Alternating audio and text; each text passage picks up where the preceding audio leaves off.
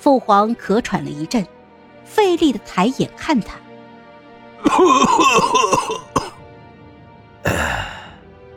皇后这般激恼，倒像是知道什么北境战事必定胜不了的内情一般。皇后一噎，王首府立刻接过话茬，再次表明忠君爱民之心。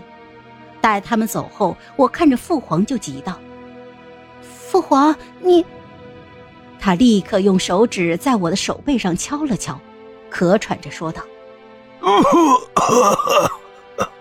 无妨，莫担心，扶着我躺下吧。”我用余光扫视周遭，果然有两个生面孔。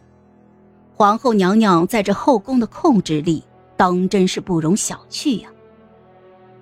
粮草送至北境三日之后，边关急奏传入宫中，齐威轻敌冒进，深入北莽腹地，大败，生死不知。御书房内剑拔弩张，忠君为民的王首府脸色铁青的陈情父皇，逼他更改传位遗诏。王党重臣都被王首府召至宫中。张太傅一干清流，自然也跟着扎堆入宫。一时间，御书房聒噪的如同三千只鸭子下了个三分地的池塘。我在父皇身边小心的照应着，并不多话。王首府和皇后未曾弑君，是因为太子还在我的手中。今日有张太傅在，只要父皇强硬一些，王氏未必能占上风。但是父皇对皇后十分的忍让，我已有些耐不住性子。皇后看着我，笑意阴沉。哼，西月公主这神色，是对朝臣所奏之事不满吗？皇后和王首府如此逼宫，是对父皇不满吗？逼宫？呵呵呵，本宫和王首府对皇上忠心耿耿。何来逼宫？今日不过是要清君侧罢了。皇后，后宫不得干政，北境军务是正事，不需你多言。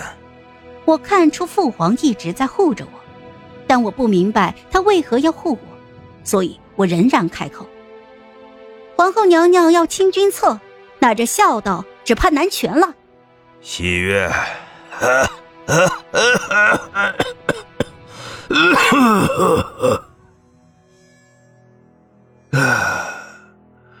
你和皇后一样，不得干涉政事。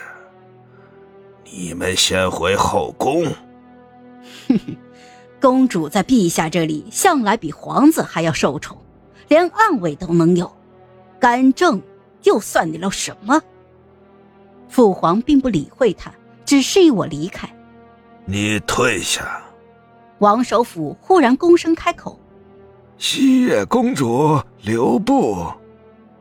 北境战败之事疑点颇多，臣等需要公主留下解释一二。”北境战败要我来解释？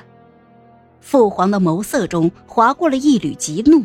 但很快就沉静了下来。首府当真要如此吗？王首府叩头，但声音沉稳。半月前，陛下曾说，齐威的军报皆是胜仗，只要军粮送到，我大宣必定能胜。朕竭尽所能，确保军粮及时抵达，但齐威。反倒打了败仗，这岂非不合常理啊？的确不合常理。首府以为这是什么原因呢？王首府掏出了一本折子，伏地痛哭：“皇上，西月公主出身异族，通敌叛国，导致我大宣三十万兵马丧命北莽腹地。”臣恳请皇上，切勿姑息啊！啊啊！哼，皇上自然不会姑息。因为她根本就不是公主，她是北蛮女子。好了，本集故事就到这儿，我们下集见，记得订阅和点赞哦。